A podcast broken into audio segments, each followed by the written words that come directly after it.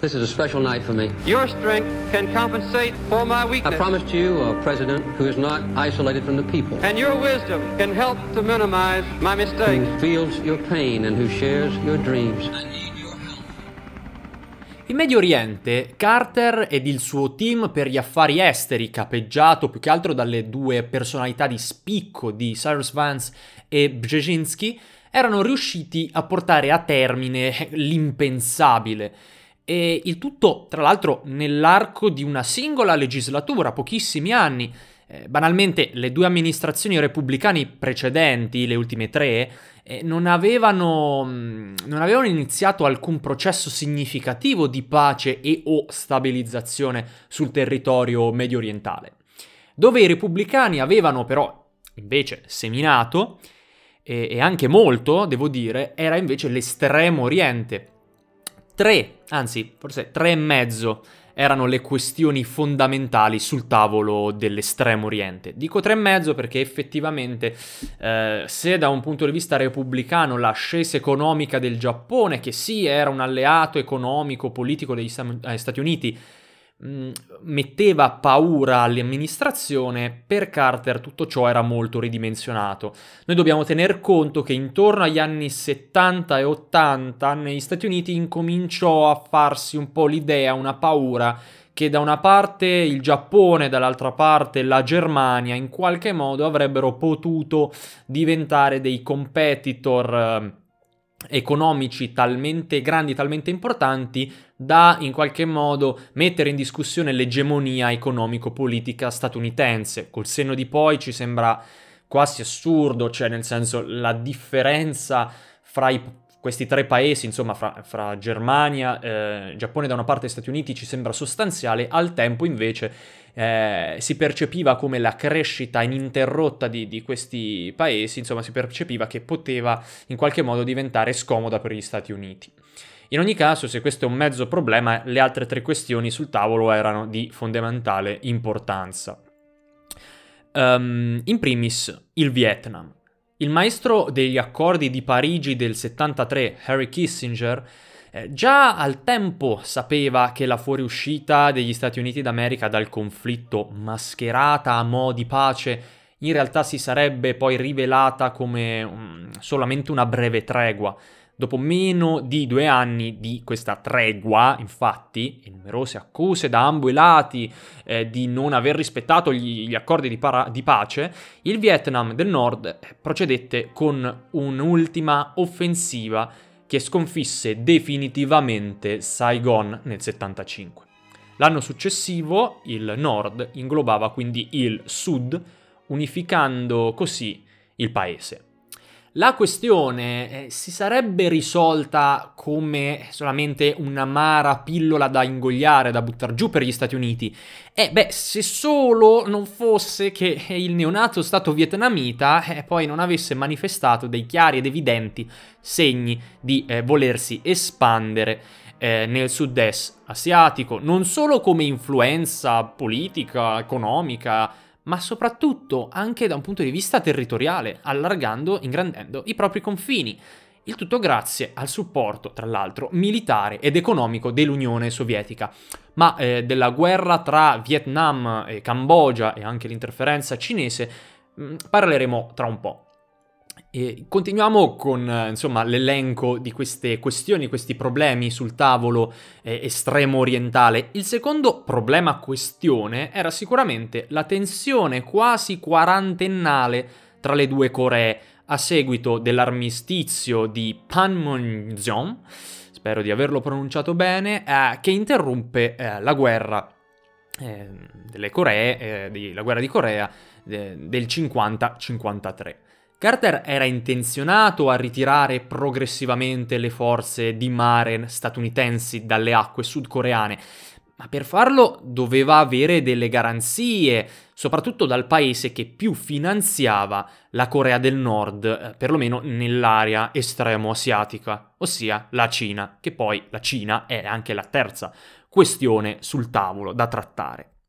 Da questo punto di vista, ehm, Carter poteva sicuramente partire avvantaggiato, dal momento che, a differenza dell'Egitto di Sadat, e gli U S A avevano aperto al gigante comunista già qualche anno prima, a partire dal millenovecentosettantuno millenovecentosettantadue.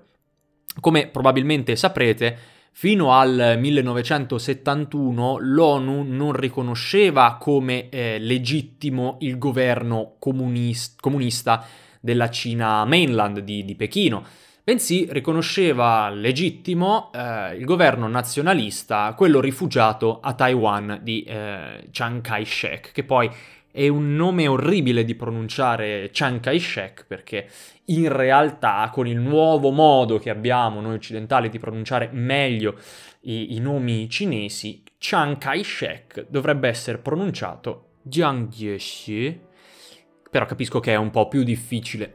In ogni caso, eh, questo governo, il governo di Taiwan di Chiang Kai-shek, deteneva eh, inoltre un seggio permanente nel Consiglio di Sicurezza ONU. Per questo era molto importante la questione quale dei due governi è legittimo per via del seggio permanente al C D S. Su forte spinta dei cosiddetti paesi non allineati, quelli insomma della conferenza di Bandung per, per intenderci, la Cina comunista eh, riuscì poi ad essere riconosciuta eh, come governo legittimo, eh, il tutto bypassando il veto dei paesi del Consiglio di Sicurezza, soprattutto ovviamente Stati Uniti e Taiwan, grazie ad un cavillo fortuito eh, del regolamento ONU che permetteva di riconoscere la legittimità di uno o di un altro governo senza passare appunto dal, dal Consiglio di Sicurezza, ma fu eh, semplicemente, per modo di dire, una risoluzione, una votazione ONU non al Consiglio di Sicurezza, ma all'Assemblea eh, Generale. E, l'amministrazione Nixon comunque, invece di andare di matto e, non lo so, creare nuove tensioni, o perlomeno evitò di farlo nel lungo periodo, seppe gestire magistralmente la situazione. Ancora una volta fu eh, merito eh, principalmente di Henry Kissinger, ancora eh, non segretario di Stato, ancora eh, consigliere per la sicurezza nazionale, che poi sarebbe diventato eh, due anni più tardi eh, segretario di Stato, diciamo, grazie alle abilità eh, che, che era riuscito a far emergere, a far vedere a, al presidente durante i suoi anni come eh, consigliere della sicurezza nazionale, tra cui appunto l'apertura alla Cina.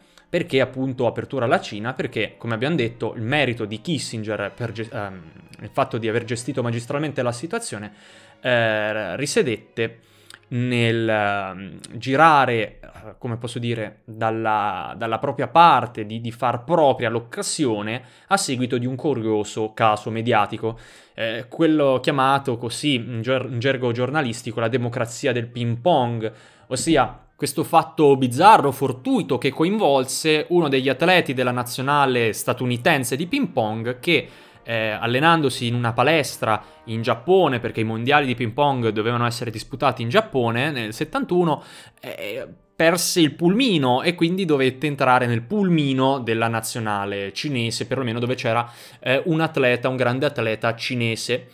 E praticamente questi due atleti, molto imbarazzati, a un certo punto incominciarono a chiacchierare e, vabbè, la storia è un po' più lunga, però per farla breve, praticamente si scambiarono dei doni. Ehm, e questo fu un fatto mediaticamente rilevante, a quanto pare, e Kissinger fece in modo di cavalcare questo avvenimento e praticamente di punto in bianco che cosa è successo? È successo che Eh, fu disputata un'amichevole di ping pong proprio in Cina e la nazionale statunitense di ping pong fu, diciamo, la prima squadra non comunista, perché c'erano stati degli americani che erano andati in Cina negli anni precedenti, ma erano affiliati per esempio alle Pantere Nere, quindi fu la, la prima squadra ufficiale, o perlomeno per persone non comuniste, che entravano in Cina e facevano un amichevole, in questo caso con la nazionale cinese, che era troppo più forte, ed è il motivo per cui giocarono più che altro le riserve cinesi, per evitare di umiliare eh, la nazionale statunitense, che magari avrebbe portato a dei nuovi incidenti diplomatici. Fatto sta che tutto questo ambaradam, tutta questa serie di eventi eh, in qualche modo permise a um, Richard Nixon, allora presidente, di volare a Pechino nel settantadue. e riaprire, rincominciare le relazioni diplomatiche in modo abbastanza timido e molto particolare con la Cina. Però nonostante questo jump start, poco altro in realtà successe dopo questo fantomatico settantadue viaggio di Nixon e gli Stati Uniti continuavano ad avere infatti forti legami politico-commerciali con Taiwan, che eh, continuavano a considerare l'unica Cina legittima, a differenza dell'ONU, che come abbiamo detto dal settantuno aveva eh, invertito la rotta. Lo scandalo del Watergate poi, ai danni di Nixon, eh, spostò l'attenzione degli statunitensi sui problemi interni invece che quelli esteri, e poi quando si più o meno risolse tutto anche Ford non intensificò più i rapporti con la Cina. Però tre mesi dopo l'insediamento di Carter, eh, il Vietnam invadeva, attaccava la Cambogia e quindi bisognava continuare a trovare un'intesa con la Cina per avere un controllo migliore sulla regione, evitare disastri, il tutto senza rischiare di pestare troppo i piedi esplicitamente Ai, ai sovietici, in quanto abbiamo detto eh, i rapporti tra Vietnam e Unione Sovietica erano molto forti, anche perché con l'Unione Sovietica si era ancora in un tentato e quasi riuscito clima di distensione. La sfida eh, a cui Carter era sottoposto eh, ora non era alquanto facile. Comunque, torniamo a questo, questo termine, normalizzazione. Normalizzazione dei rapporti con la Cina, in primis, eh, per ritirare o perlomeno spostare delle navi dalla Corea. Eh, come nella questione nicaraguense, il segretario per la sicurezza nazionale Brzezinski e il segretario di Stato Vance non si trovarono d'accordo sul da farsi. Il polacco infatti continuava ad avere una posizione di estrema sfiducia verso i russi e verso i comunisti e premeva per una rapida, appunto, normalizzazione dei rapporti con la Cina in funzione antisovietica, quindi cercare qualcosa, di dare qualcosa a Pechino, eh, concedergli qualcosa, assicurare che gli Stati Uniti sarebbero stati dalla loro parte per qualsiasi problema o quando, come poi succederà in futuro, l'Unione Sovietica avrebbe palesato la propria rivalità eh, verso la Cina tramite l'appoggio in Vietnam, e quindi insomma cercare di ottenere in cambio la stabilizzazione in Corea grazie a un impegno cinese plausibile nel non armare i comunisti di Kim Il-sung. Dall'altra parte Vance, il suo appeasement, seppur favorevole all'idea di normalizzazione dei rapporti, era contrario sulle tempistiche, ossia La, la distensione con l'Unione Sovietica ed il trattato SALT due, di cui parleremo nel, nel prossimo episodio, erano eh, quelli gli, obri- gli obiettivi primari. E aside from this, nelle sue memorie, Carter ci rivela come sia stato faticosissimo entrare in scontro diretto con le lobby taiwanesi americane, sempre cercando di avere rapporti con la Cina. In Keeping Faith, l'ex presidente eh, ricorda la marea di regali ricevuti e i doni fatti ai suoi familiari da parte dei lobbisti taiwanesi eh, subito dopo la, la sua elezione, come se questo in qualche modo dovesse servire, sarebbe dovuto essere una sorta di invito e quindi una sorta di pressione dolce su Carter e la sua, al tempo futura e ipotetica, politica cinese. In ogni caso, fu Brzezinski ad avere la meglio questa volta, ma non tanto perché Carter preferì la sua versione, il suo modo di agire, più che altro eh, fu il fatto che Vance era impegnato con il SALT e le questioni che nel giro di pochi mesi avrebbero inaugurato le due lunghe settimane a Camp David. Carter in ogni caso si era convinto che il riconoscimento della Cina doveva avvenire prima o poi e che anzi era una tappa obbligata anche per concludere il suddetto SALT. Brzezinski quindi volò a Pechino nella primavera del millenovecentosettantotto, con l'ordine però di non concludere alcun accordo. Ben presto però i cinesi misero sul tavolo la loro di questione fondamentale, ossia la cessazione delle relazioni con Taiwan, fondamentale per Hua Guofeng prima ed ancor di più per Deng Xiaoping dopo, Quest'ultimo era infatti tornato dopo l'esilio politico a causa del suo schieramento antagonista al grande Mao ed avrebbe preso de facto il potere eh, cinese poche settimane dopo il primo viaggio di Brzezinski. L'impasse aveva ritardato gli accordi e fatto naufragare la ritirata eh, U S A dalla Corea per sempre, ma l'escalation militare della guerra vietnamita-cambogiana, dovuta all'aumento del sostegno militare sovietico al Vietnam, rimescolò le carte in tavola. La Cina entrava in un'aspra opposizione con i russi, ma prima di qualsiasi intervento militare pro-Cambogia da parte della Cina, beh, la Cina doveva prima assicurarsi la neutralità americana. Ora sì che Deng Xiaoping era motivato finalmente a portare avanti la normalizzazione. Ma perché il Vietnam aveva attaccato la Cambogia nell'aprile del settantasette? O meglio, come mai la Cambogia si fece attaccare dal Vietnam a partire dal settantasette? Perché prima ho detto, ho parlato di invasione del Vietnam, ma non è che il Vietnam è andato a invaso così perché sì, perché voleva espandersi, punto. La guerra civile cambogiana, terminata nel settantaquattro, aveva visto la vittoria dei comunisti, i Khmer Rossi cosiddetti, e l'ascesa al potere di quello che è stato probabilmente il più sanguinario dittatore di tutti i tempi, Pol Pot.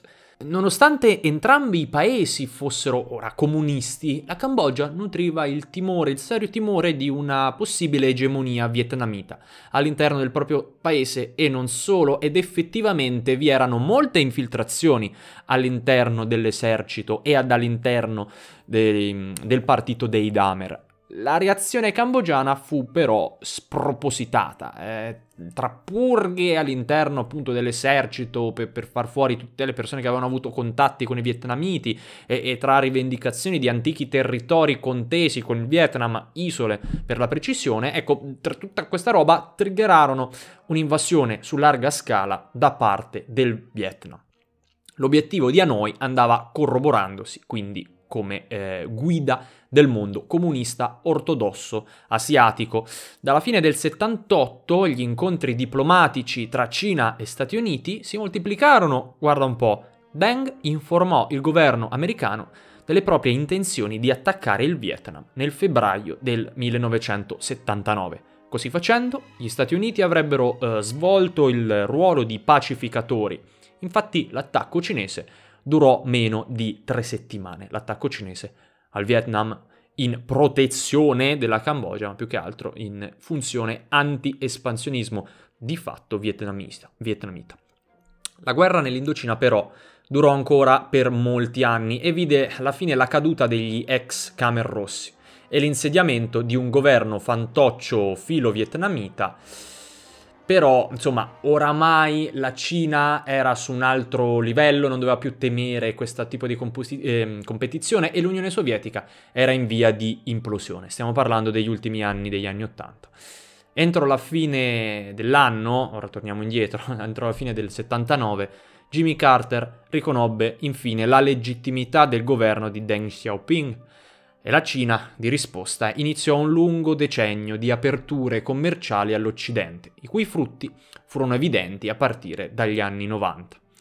Le relazioni con l'isola di Taiwan eh, presero la forma di quelle odierne, contraddittorie certo, ma comunque funzionanti. L'ambasciata statunitense fu spostata a Pechino, sì, ma il commercio con Taiwan rimase e rimane di fatto autonomo. Nel prossimo episodio andremo a vedere le parallele tribolazioni statunitensi con i sovietici e quindi la firma, il successo, il pensato successo e poi in definitiva il fallimento e la revoca eh, del trattato SALT due. Io spero di essere stato abbastanza chiaro, mi riconosco che le, insomma, la questione cinese e tutta la questione indocinese è molto complessa, diciamo ho fatto del mio meglio nel cercare di dare un quadro.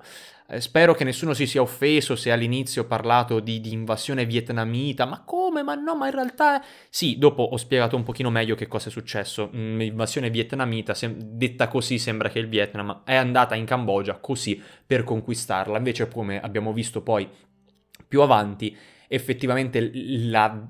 vera invasione vietnamita iniziata nel settantotto, alla fine del settantotto, con l'occupazione della capitale eh, cambogiana, mentre nel settantasette c'è stata, diciamo, un'escalation, una risposta a una serie di atti ostili cambogiani, ehm, a cui però, insomma, la superiorità militare vietnamita eh, ha sicuramente contato per quanto riguarda lo spostamento dell'ago della bilancia, le sorti del conflitto e anche una maggiore penetrazione all'interno dei territori cambogiani, in quanto i cambogiani si erano limitati, per modo di dire, o a territori contesi, oppure, che è il casus belli, insomma, de- della guerra, ad, ad una provincia eh, sul confine. Detto questo, see you in the next episode and God bless America.